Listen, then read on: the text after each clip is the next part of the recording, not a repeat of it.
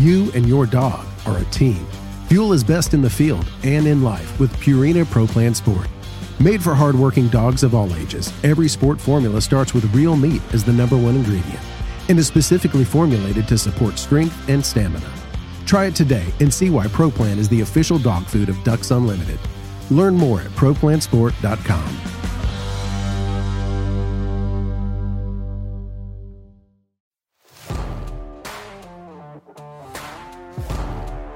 Welcome to the Ducks Unlimited podcast, the only podcast about all things waterfowl.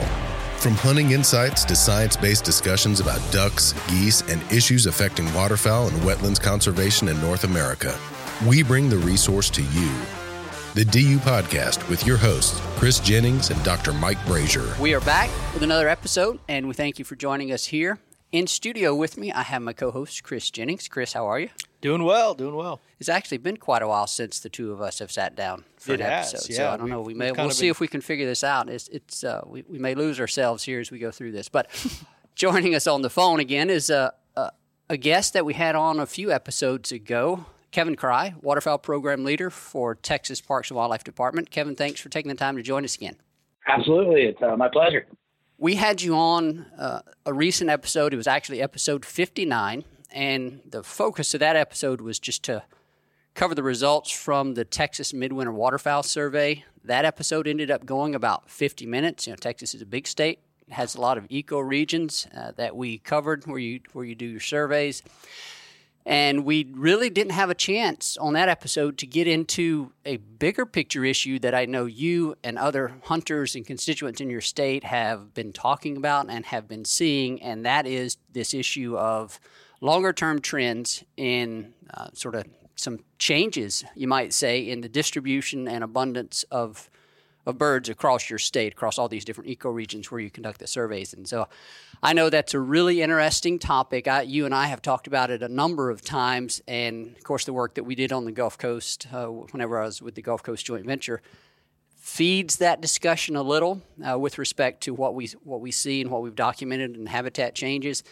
And we thought it would be a great idea, and I know you were interested in this as well, getting you back on to talk about that in more detail, and that's what we're here for. Excellent. I think we will start out by emphasizing to folks if they did not listen to episode 59, I strongly encourage them to do that. There's a lot of information in there uh, about the surveys, how they're conducted, when they're conducted. And I, I will say here, you conduct, uh, state of Texas, unlike some of the other neighboring states, uh, conducts their, their winter survey only once. Uh, that just relates to how big that state is and the effort required to do a survey over such a large area. So you do it only once, and that's in early January. Uh, but nevertheless, from that snapshot in time, when you when you build that up over about you know 20, 22 years, you start to get a picture of some things that are that are happening there. Uh, so there's a lot of good information in episode 59. Go back and listen to that. But I do want us to start off here, Kevin, with you giving us a, a refresher on the different ecoregions in the state where you conduct the surveys and and as you go as you go through that through those talk a bit about the the, the type of habitats that are important to waterfowl within within in those ecoregions. Yeah, absolutely. Um, I guess we'll just start out, um, go north to south, um, starting the geography actually where I live. And that's the uh, what we call the Texas Panhandle, um, uh, also known as the High Plains ecoregion. Uh, this is basically historically shortgrass prairie that is dominated by a wetland feature called playas.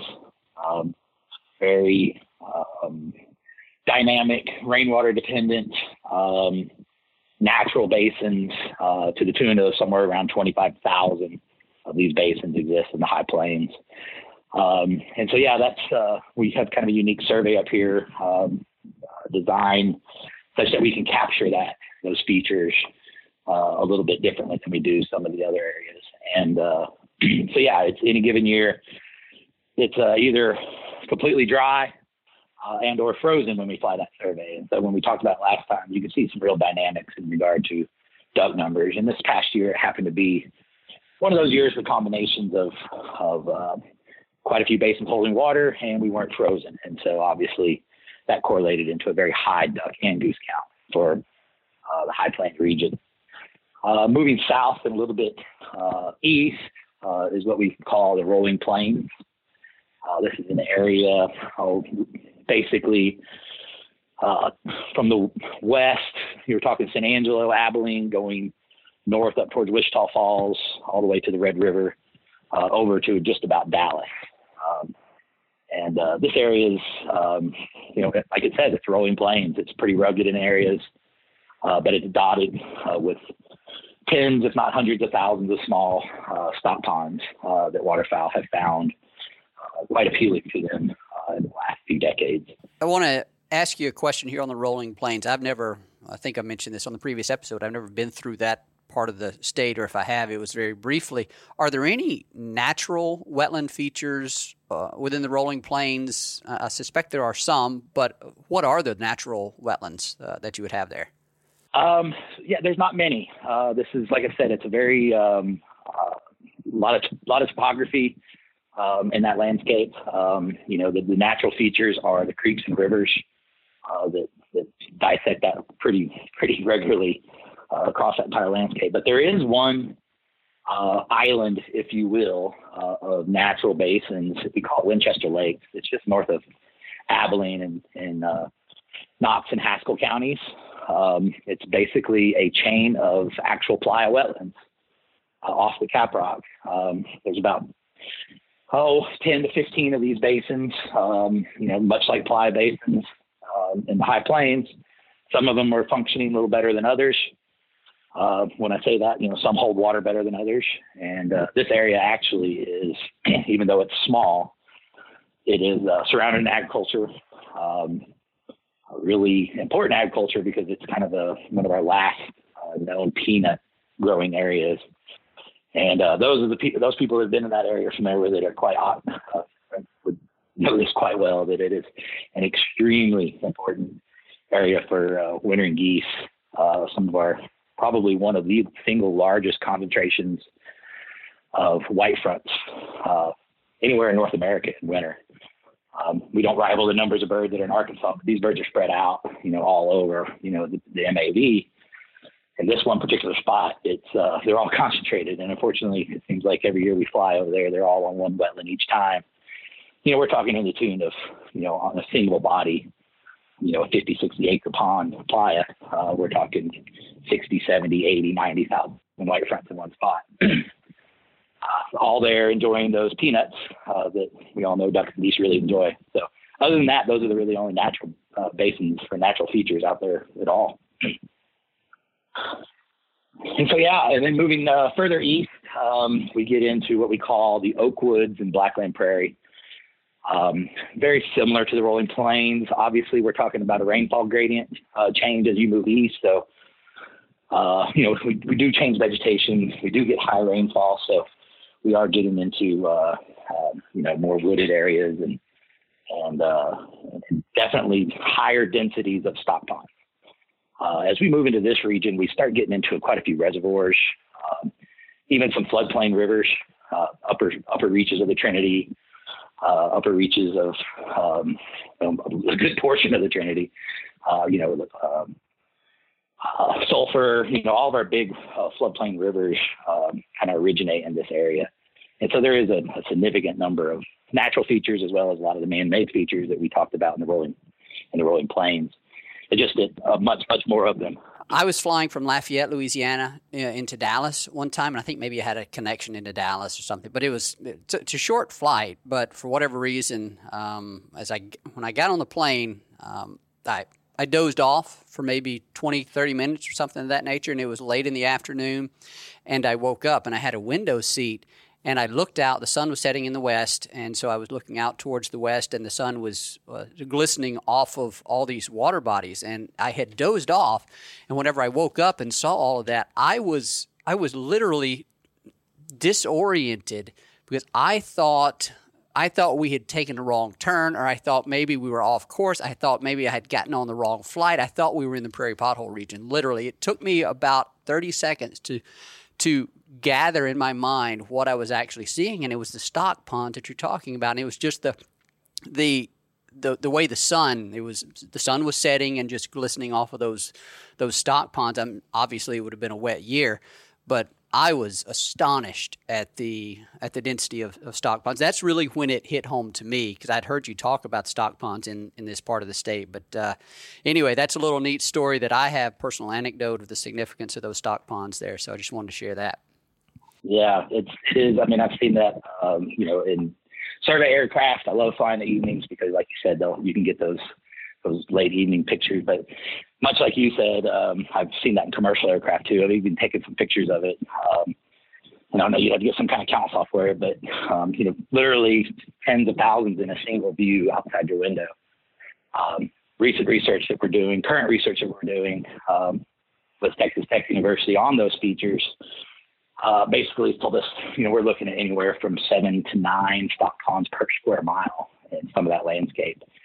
Uh, and so it's incredible densities, uh, incredible numbers, uh, upwards, you know, between the rolling plains and oaks and prairies, you know, upwards of a million of these ponds exist. And uh, so, yeah, it's it's, uh, it's, it's pretty neat. And I imagine we'll talk about it more in a minute and how they're impacting uh, bird distribution in, in Texas. And, and, honestly, I would say far beyond the, the boundaries of Texas, they're impacting ducks. So um, yeah, and then uh, moving even further east uh, is what we have, what we call our piney woods, a small little strip, uh, self-explanatory, deep east Texas, um, with uh, real low density ducks. Uh, there's just not a lot out there for ducks in regard. You know, there's no. It's not near as dynamic. You're dealing with a lot more consistent, much higher rainfall area. the water bodies that are out there just aren't as productive, and and uh, so, yeah, that's um, as we go east. Uh, you know, a good year, we're talking 100,000 ducks in that landscape. so, uh, and then uh, south from there is the uh, Gulf Coast. Um, we call, I believe, we call it the uh, coastal prairies and marshes uh, in our survey. And um, yeah, uh, the Gulf Coast is um, uh, incredibly important uh, to Texas and North America. Um, it's kind of unique. Um, from a management perspective as a state biologist because you have you know, ducks don't fly south for the fun of it, and ducks don't go to places just because they go to different kinds of ducks use different habitats differently. And so when you have stacked right on top of each other, very very closely, you have you go from uh, the bay systems to the estuaries to the marsh, jump up into um, you know the the coastal prairie, which is you know dominated, well dominated, uh, the rice fields in that country, and you have those stacked on top of each other. Uh, it's kind of interesting because different species of ducks use those habitats quite differently, and uh, and, it, and it, it really kind of challenges our state uh, waterfowl biologists and and our decisions on you know season dates and things like that because we do have such a diversity of habitats stacked on top of each other with a diverse group of birds using those habitats quite differently and uh, so yeah, it's um, the Gulf Coast is is obviously vast and impacts so many things. You know, when you start thinking about species like redheads and pintails and what historically was there in regard to Arctic geese, white-fronted geese, and snow geese, um, and even small Canada geese used to be very abundant on the Texas coast. And we pretty much call those our unicorns now. Uh, our surveys don't detect any. We don't. We don't detect any Canada geese on the Texas coast anymore, even though there's a few still there. But um, so yeah, that's uh, and then going um, to the to the west from there is what we call our South Texas brush country. uh, it's a it's an area you know south of San Antonio, uh, all the way to the Mexican border and and the Rio Grande River, and um, again very much like the Rolling Plains, it's um, lower rainfall, but um, there are uh, a fair amount, not quite the densities we're talking about in the Rolling Plains or Oaks, Oaks and Prairies, but there are good numbers of man-made ponds in that landscape. Um, most, almost, uh, every, almost all of them were built, uh, you know, with kind of recreation type style in mind. So they're, they're larger in size, um, and they definitely, um, when it's wet out there, um, it has great impact on bird numbers uh, to the to the south and east uh, in the Gulf Coast region. Um, we definitely see areas where um, there's years where that, that, that region has more dabbling ducks in the Gulf Coast. So it, it also it has great importance. when you say the the wetlands out there, these ponds out there, were constructed more from a recreational standpoint. What what are you talking about there? Uh, mostly fish. I mean, we're talking about huge, huge uh, ranches, you know, that are there for you know deer hunting and quail hunting and and those type of things. And everybody that buys a piece of property, and that's that's the exact same reason why there's so many ponds, um, rolling plains, oaks and prairies. Um, everybody that buys a piece of property, we're all aware that land size, uh, we call it fragmentation, uh, is getting smaller and smaller. The second somebody buys a piece of property, the very first thing they want is a water feature. It's not already there. And so, um, yeah, they, they like water features. They like putting their, their house on a hill above a lake and and uh, be able to go out and catch bass and things like that. And in all these cases, when I talk to people about these ponds and their role, it's all accidental. You know, it was never intentional in regards for you know something to do with largely even wildlife.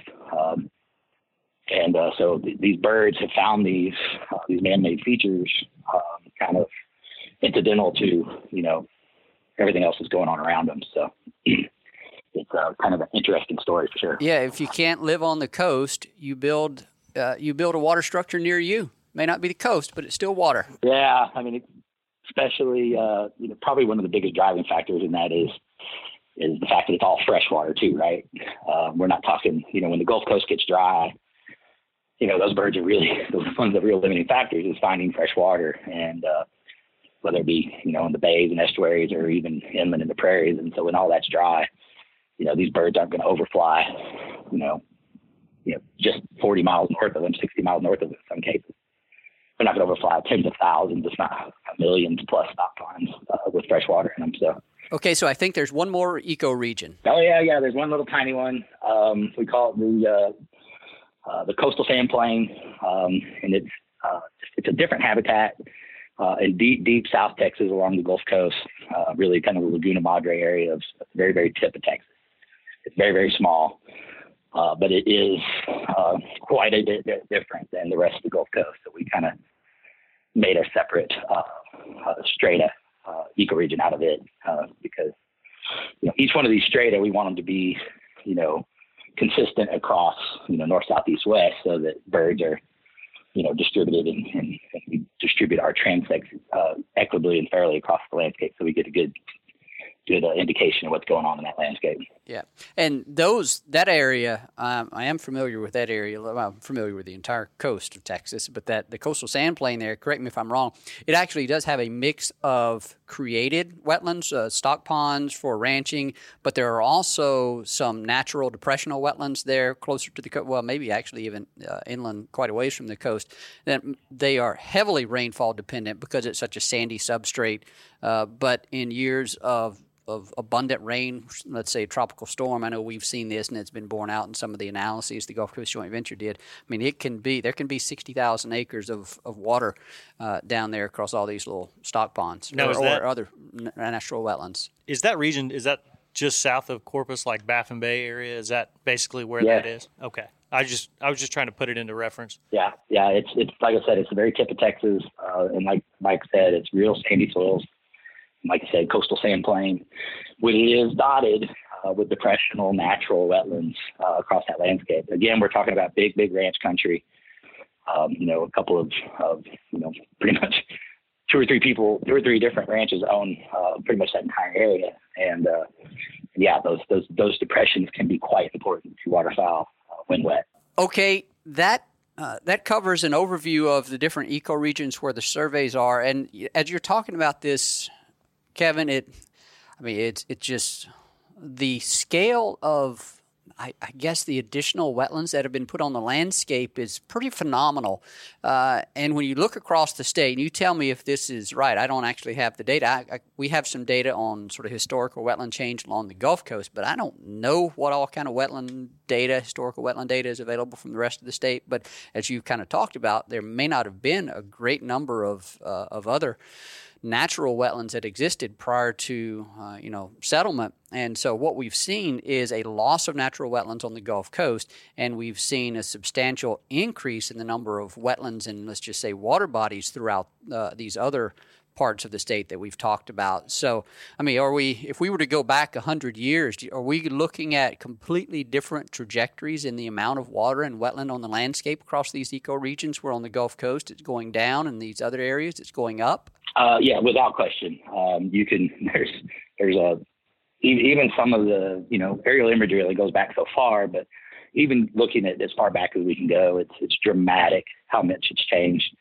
Um, one of the sad ironies is the three priority areas identified by um, one of the original North American waterfowl management plans uh, is the High Plains Playas, Gulf Coast prairies and marshes, and then West Gulf Coastal Plain, which is you know far east Texas, and all three of those regions were um, were and for the most part still are you know kind of a natural wetland based uh, geography. You know, obviously Playas in the High Plains, East Texas, you know, that was bottomland hardwoods, floodplain wetlands. Um, that, um, you know, we all know that story. Um, either they've been uh, high graded, cleared, um, drained, uh, put a reservoir on top of, you know, our, our, our historic bottomland hardwoods that remain is just a tiny fraction of what used to be there. And, um, and so, yeah, that landscape's changed dramatically. And then obviously, uh, we know all the challenges that's going on in the Gulf Coast in between all three of those areas, middle of Texas, there would have been almost there would have been very, very, very little water on the on the surface. Uh, as you as you come off the Caprock and go south and east, uh, all you would have had was braided rivers and streams, uh, not necessarily floodplain type streams. And so there would have been shy of the one little Winchester uh, chain of wetland Winchester Lakes in Nottingham County you know, 100, 200 years ago, there would have been no water on the surface other than rivers. When you say caprock, you're talking about that. Uh, what is it? Well, I, am not going to be able to put it into, into words that are accurate. So you tell me. I know where it is that you're talking about, but explain what you mean when you say caprock. So when I when I said earlier the Llano Estacado, that's the flat top pan that exists in the high plains or the Panhandle of Texas. As you go east, uh, you fall off what we call the cap rock, and that is uh, real, real rugged canyon. Uh, uh, immediately, like it falls off the plate, and you know that's where you have Palo Duro Canyon. Uh, that's where you have Caprock Canyon. Um, and so, yeah, it's like a flat. Uh, this, historically, that used to be the beach. You know, when you know many, many, many, many, many years ago, that's where the ocean uh, shore was. And uh, so, anyway, yeah, that's the Caprock as you fall off um, and go out to what we call the rolling plain. You and your dog are a team. Fuel is best in the field and in life with Purina Pro Plan Sport. Made for hardworking dogs of all ages, every sport formula starts with real meat as the number one ingredient and is specifically formulated to support strength and stamina. Try it today and see why ProPlan is the official dog food of Ducks Unlimited. Learn more at ProPlansport.com.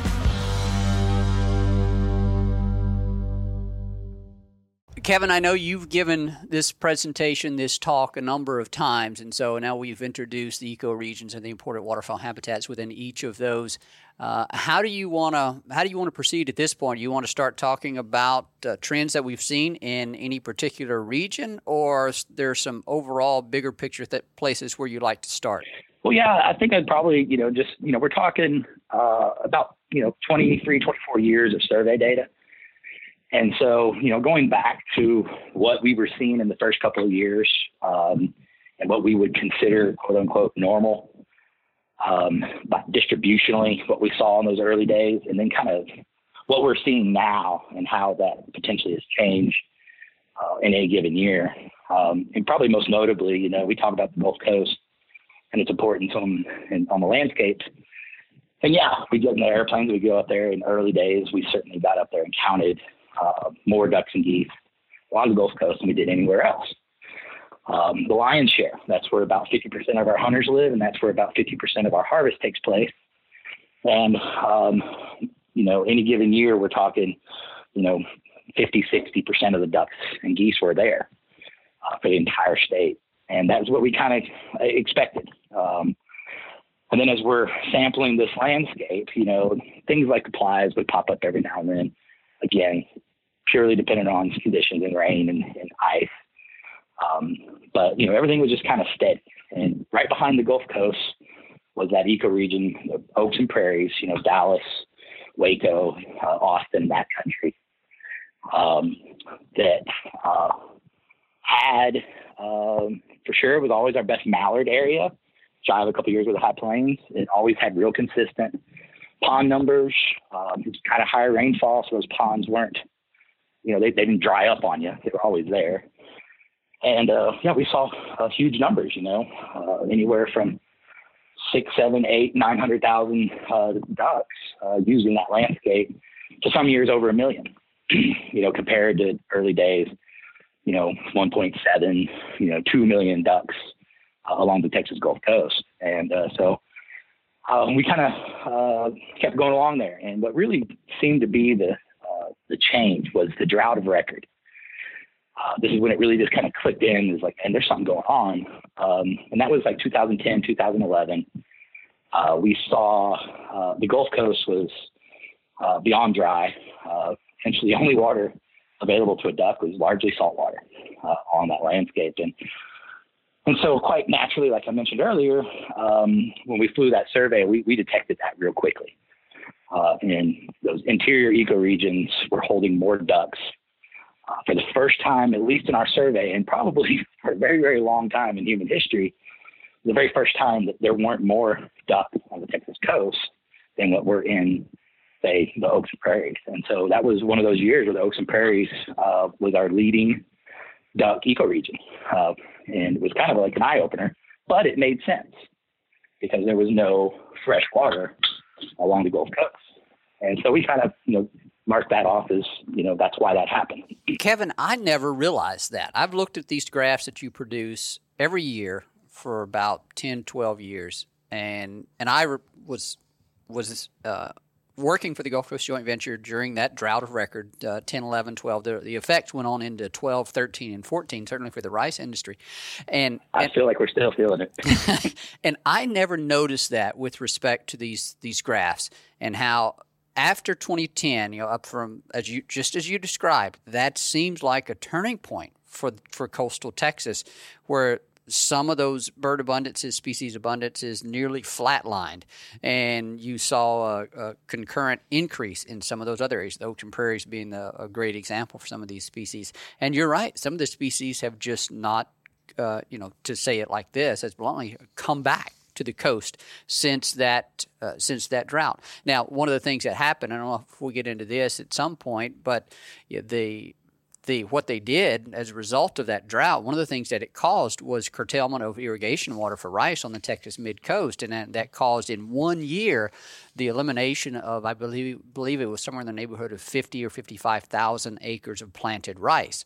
So there was about three or four years where you had a reduction in the amount of planted rice on the Texas mid coast of about fifty thousand acres. Uh, some of that production shifted into the east coast or, uh, or shifted into what we call the Texas Chenier Plain there, the uh, southeastern Texas, but certainly not enough to make up for that full 50,000 and 55,000 acres. And then, of course, the over, I think that curtailment lasted for maybe four years. I know it was at least three years, but I believe it was four. And, and while some of that has come back, I think you're right. I need to look at the numbers closely to see, but I don't think all of that acreage has fully come back to the, uh, to the mid coast. But I never really had picked up on that as being a a point in time when uh, when when things you know, really um, really noticeably changed there in terms of these numbers. Yeah, so it was dramatic and, and kind of instant, and you know it took years for the Texas coast to kind of recover, uh, whether it be the natural you know marshes and, and basins to to like you said the, the, the, lack of irrigation water in the rice prairie. So um, any given year, we saw from that point on kind of a, a strange dynamic where it wasn't uh, always the Gulf Coast number one. Some years it was. Some years the Gulf Coast still showed up. But what was interesting about that is you look specifically at that data, um, especially di- or, uh, dabbling ducks. There's not a species of dabbling duck uh, on the Texas coast that is showing increasing trends anymore for the last 24 years. Uh, so when we see the Gulf Coast jump up and be the number one ecoregion for ducks in the state of Texas. It's largely driven by redheads. You know, if we get our, our stop, you know, if we get our airplane over big rafts of scaup and redheads, you know, that's when we'll see 1.72 million ducks left on the Gulf Coast again. Uh, but if you look across those graphs by species, it's the dabbling ducks that are a real alarm to us. Um, and so when you correlate that to what our dabbling ducks using, uh, obviously fresh water, uh, and you begin to look on the landscape where we're seeing these birds show up uh, in our survey. Um, they're on these freshwater bays, they're on these stock ponds uh, in interior Texas.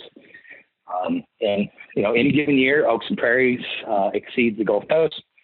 Um, this past year, Gulf Coast was number one, but again, it was largely driven by uh, a big giant count of redheads. Um, to the tune of in 2016, which was probably one of the weirdest years, um, where the, actually the two north and western um, ecoregions, the high plains and the rolling uh, rolling plains, um, had let me look here. Rolling Plains had 1.1, 1.1 million, and the High Plains had almost exactly 1 million ducks. Um, and the Gulf Coast um, didn't even break a million. And so, um, and I wouldn't go into details of why that was. It was very, very wet in the north and west, and there was sheet water all over the rolling plains. Um, and so it's just one of those things that you begin to see, you begin to see in our distribution data, you begin to see in our research, you begin to see in our, our telemetry work. Um, these birds have wings for a reason. Uh, they're not taught to fly south and go to this wetland. They're not taught to go to the Gulf Coast. They go to where they know there's good habitat. And they don't have to go fly over it to know that. When they leave the prairie, they know when they take a direction, they're heading to a place for a reason. None of us will ever figure out why. Uh, it's one of the most amazing things we'll ever deal with in the waterfowl world is that that that ability of these birds to know where there's habitat. Um, you know, we kind of wrap our head around the idea of pressure and and rain events and big, you know, big low pressure systems and birds might be able to sense that from a long way off. But I've seen these type of things happen uh, artificially, where you're turning on a pump. You know, there wasn't water there. You know, and then five hours later, it's covered in birds. So there's there's a communication and, and an un uh, an un, uh, unbelievable ability of a duck to know where to go. And these birds in the state of Texas um, have absolutely um, still love to go to the Gulf Coast. I mean, the Gulf Coast when things are right, the bays, like I said, stacked on top of each other, the bays, the marshes, and then the coastal prairie. Uh, when things are good down there, man, there's still a lot of ducks down there. Uh, birds will go down there and take advantage of those conditions and those habitats. Um, but when you know conditions are poor down there or conditions are better elsewhere, that's where they're going to go. And you know, uh, we see this over and over again in all kinds of different data streams, where these birds are not only seeking um, these habitats because one, they're providing things. We've done a lot of research on these habitats in the last oh, almost two decades, but for sure 15 years. Um, and the things that we're finding out um, are kind of amazing, but at the same time, it's not shocking. You know, birds that are in unbelievable condition, some of the best body condition we've ever been recorded on the on the, on the wintering grounds. Uh, birds that are well advanced in molt, well advanced in pair status. Um, you know, they're going out to these these wetlands for a reason, um, for a number of different reasons, and um, and not only is there plenty of foods there for them. Uh, one of the things that's really important to remember is shy of the Gulf Coast, and shy of the high plains where we have agricultural grains on the landscape in that one little tiny spot around Winchester Lakes, ducks that come to Texas have to make a living in the water in which they swim. You know, rolling plains, oaks and prairies, there's no corn available to them. There's no, you know, uh, Milo, those type of things uh, that you see further up the flyway don't exist. So birds that come here have to swim around and make a living in the water that they're swimming in. And so when you pull back the, the microscope and you're looking at, you know, uh, a county just outside Wichita Falls and there's 40,000 stock ponds. Um, you know, it doesn't take an individual half acre pond to have a huge carrying capacity to take care of hundreds of thousands of ducks because they individually use these things in small groups and then they fly around the landscape, uh, sampling all of them throughout the day and night. And and probably one of the major factors uh, that we're beginning to see is I think I talked about last time is um, a growing awareness by hunters and, and, biologists, and we're seeing it in a lot of our data streams of a growing intolerance I'm talking about ducks here and geese for some matter. The growing intolerance to human disturbance. I was going to say that was going to be one of my questions that you mentioned earlier. It stuck out to me that you have 50% of your hunters in that coastal region. Um, and then looking at this data, I mean, that's one thing that we always talk about is pressure, and, and birds birds don't don't tolerate that at all. You know, and I hear that all across every state. I hear people talking about that, from a biologist even to hunters. That you know, it looks like with this much habitat on the landscape, especially in like the oaks and prairies region, you don't have that pressure in the number of people just chasing these birds around. Man, those birds are going to find somewhere quiet to sit, and and sounds like they have a food source as well. So uh, that's very interesting. Yeah, like I said, they're they're, they're feeding on invertebrates, uh, seeds, uh, vegetative material in these ponds. Um, carrying capacity individually is very low. Uh, you know, it's all over the place, but on average, you know, we deal with averages in our world. Uh, on average, it's it's much much lower than say a moist soil unit or a coastal marsh or obviously a rice field or a, uh, you know any kind of a waste grain situation like corn and whatnot. Uh, but there's so many of them, and one of the really interesting things is, as a state biologist, I, I keep track uh, for a number of different reasons of like new outfitters and new um, you know clubs and things like that and where they're popping up because it kind of gives you a story uh, as well um, as just kind of wanting to know where it is. And there's a growing, an incredible growing number of people beginning to take advantage of duck hunting uh, in the oaks and prairies and the rolling plains.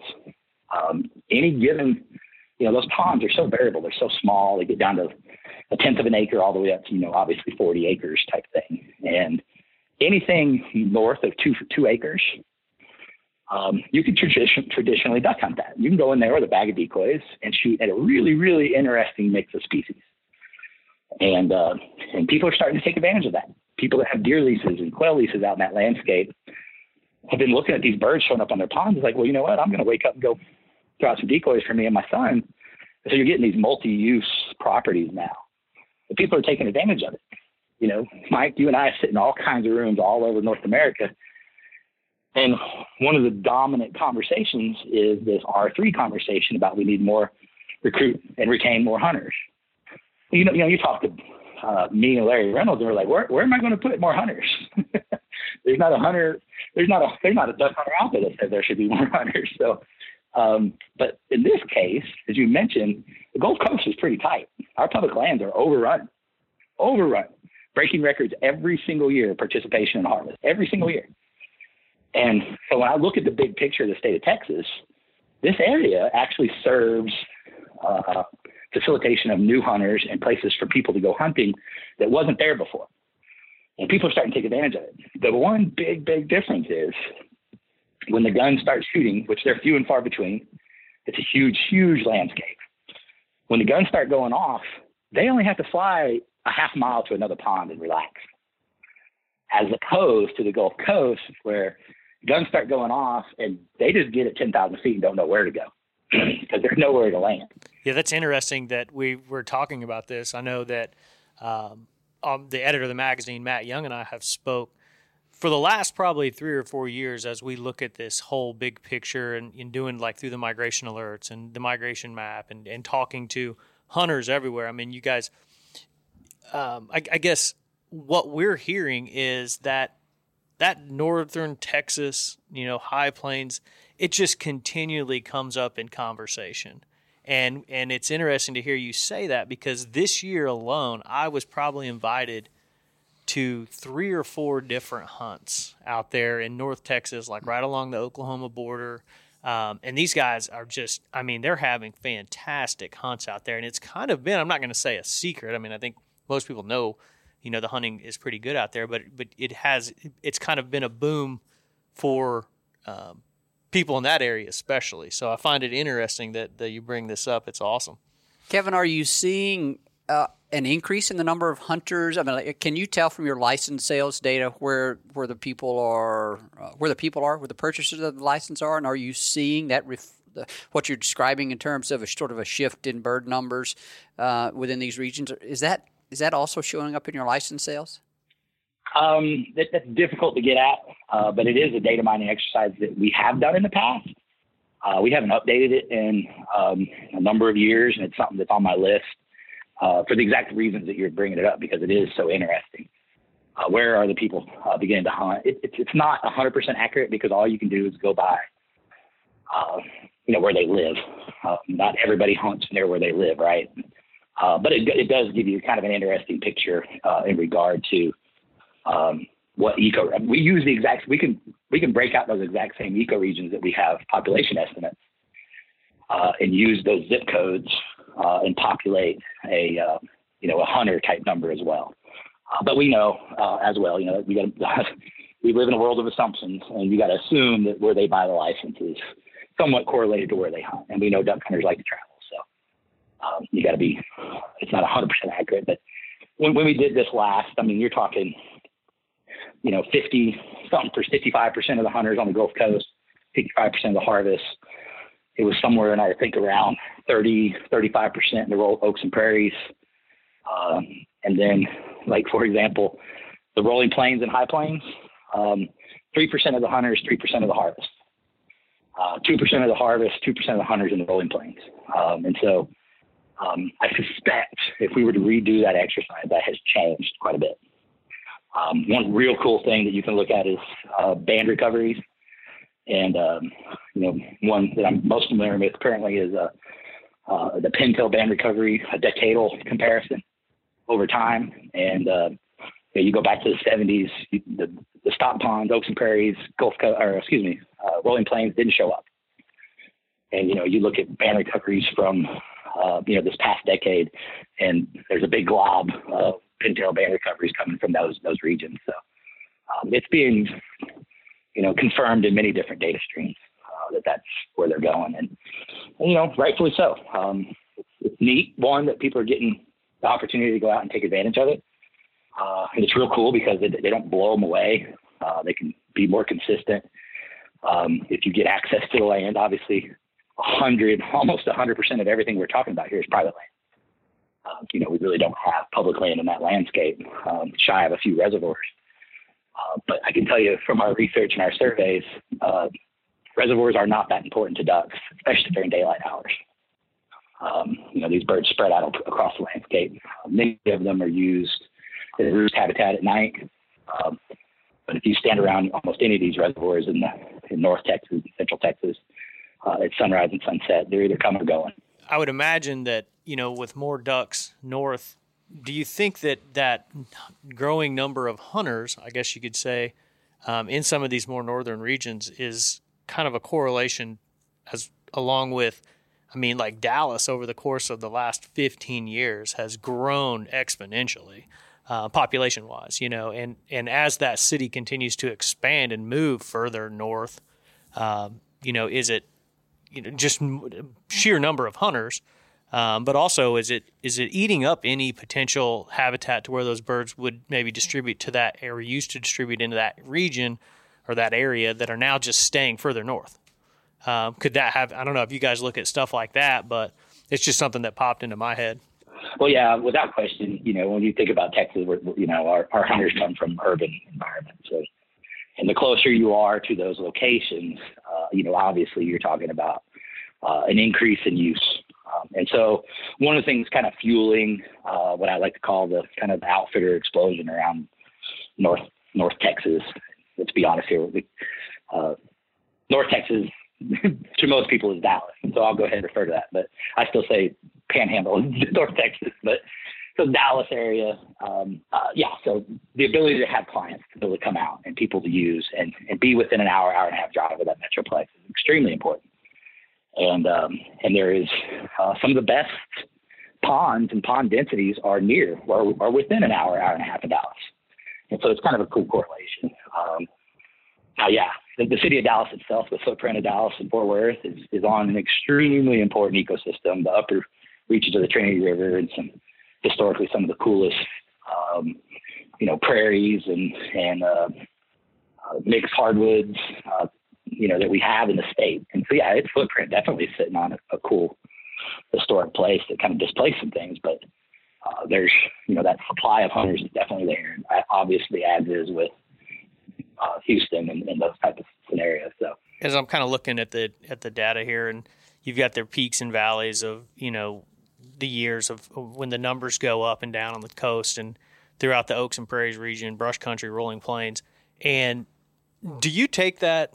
You take this data and then correlate that with maybe the habitat to the north, as far as Oklahoma, Kansas, you know, Nebraska, and look at how when those birds come out of the prairies, are they, you know, are there years where they're shifting in different directions based on the habitat north of you, or is this, you know, you just look at it as basically like the Texas habitat? I'm, I ask this because, you know, I hear several, I always have several questions about, you know, are you seeing a shift to the west in migration? Are you seeing a shift to the east? Are you, and while it's all, there's so many variables involved, and Mike and I have talked about this a thousand times, but do you take this information and kind of lay it on top of, you know, was Kansas super dry when the the rolling plains were a little bit more wet, you know, and and seeing that that correlation of the data. Right. Um, it's very difficult to kind of tease that out. Um, uh, the thing that really drives uh, visitation, if you will, uh, to the state of Texas is is uh, obviously cold weather to the north, and then rainfall events. So one of the one of the things that's always kind of cracked me up is is uh, especially as you go east, um, you begin to hear a bunch of duck hunters complain about too much water. And so when the rivers flood, uh, and then they have that overbank flood event, um, again, correlating back to the fact that our ducks have to make a living in the water in which they swim, that's the event that brings ducks to Texas. Um, that is, they, you know, they'll come from all over the, country, all over, you know, the South, uh, Midwest, to come take advantage of those flood events to get back in that backwater. And and same thing as you go west, you know, as those ponds swell, you know, oaks and prairies rolling plains, you obviously flooding up more terrestrial vegetation and providing more foods. And so that's a huge draw. Again, going back to that story of how ducks just know, uh, that's a huge, huge draw. Um, what's interesting about Oklahoma is this feature goes well into Oklahoma and Kansas, these ponds. And um, as you go further north, they begin to use them quite differently. Because if you go north into Oklahoma and Kansas, those ponds are there, maybe not quite the densities that we have, but they're in the middle of uh, corn and agricultural fields.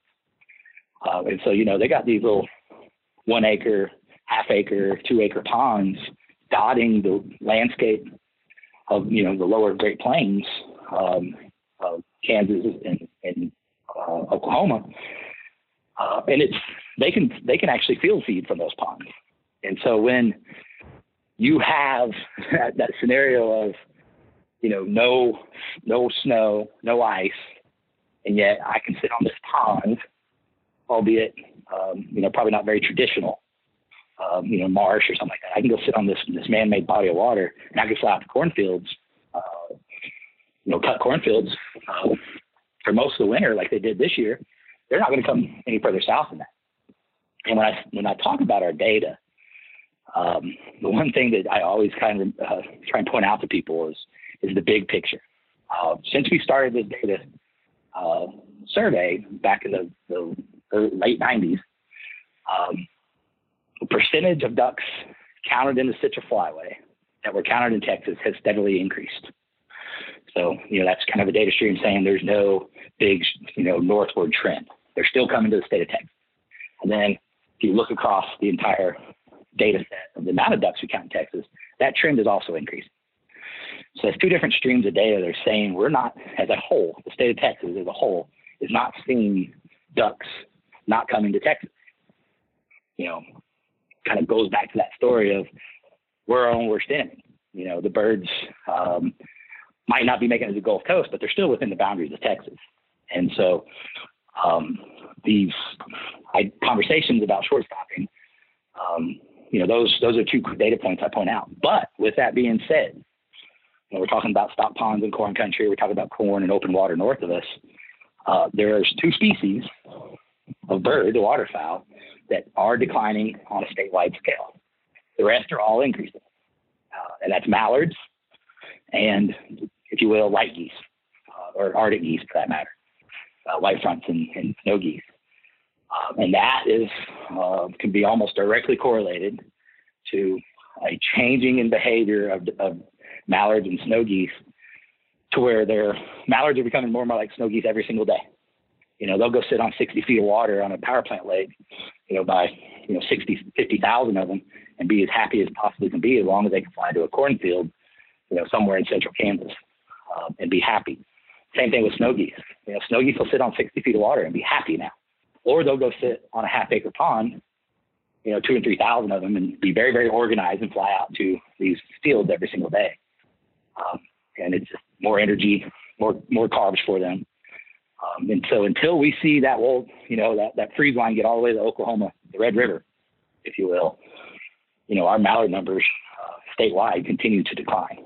Um, goose numbers continue to decline. Kansas counted a million snow geese in, in Kansas again this winter. Um, we couldn't even touch that. Uh, that's that's equivalent to what we were counting near in the heyday uh, on the Texas coast. And so, when you look at the rest of the species, though, you know, all the remaining dabbling ducks and diving ducks, the state of Texas is, um, you know, continuing to see increasing trends.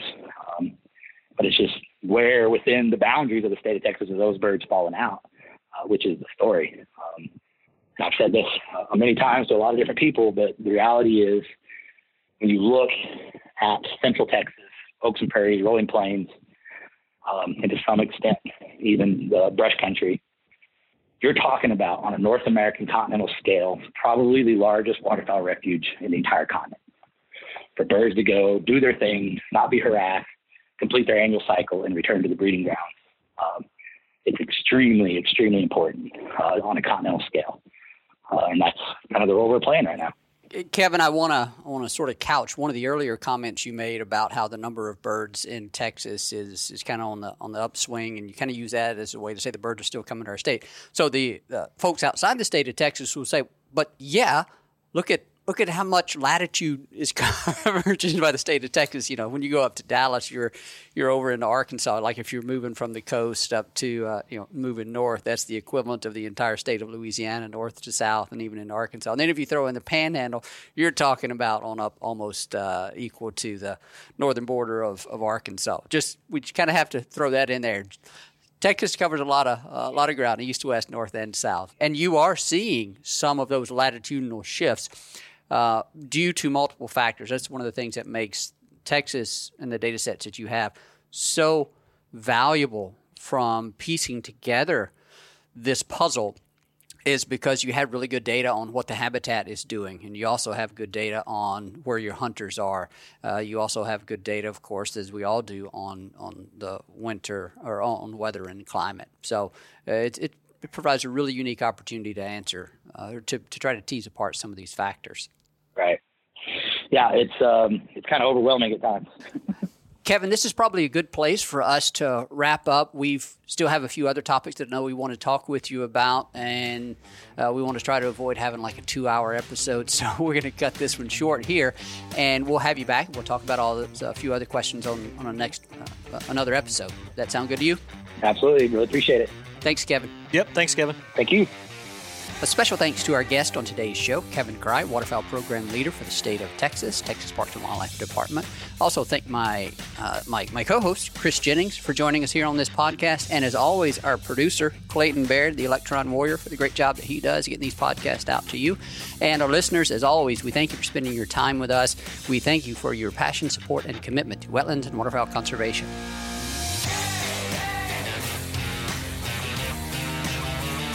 Thank you for listening to this episode of the DU Podcast. Be sure to rate, review, and subscribe to the show and visit www.ducks.org slash DU Podcast for resources based on today's topics, as well as access to more episodes. Opinions expressed by guests do not necessarily reflect those of Ducks Unlimited. Until next time, stay tuned to the Ducks.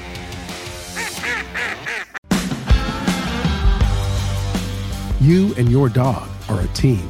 Fuel is best in the field and in life with Purina Pro Plan Sport. Made for hardworking dogs of all ages, every sport formula starts with real meat as the number one ingredient and is specifically formulated to support strength and stamina. Try it today and see why ProPlan is the official dog food of Ducks Unlimited. Learn more at ProPlansport.com.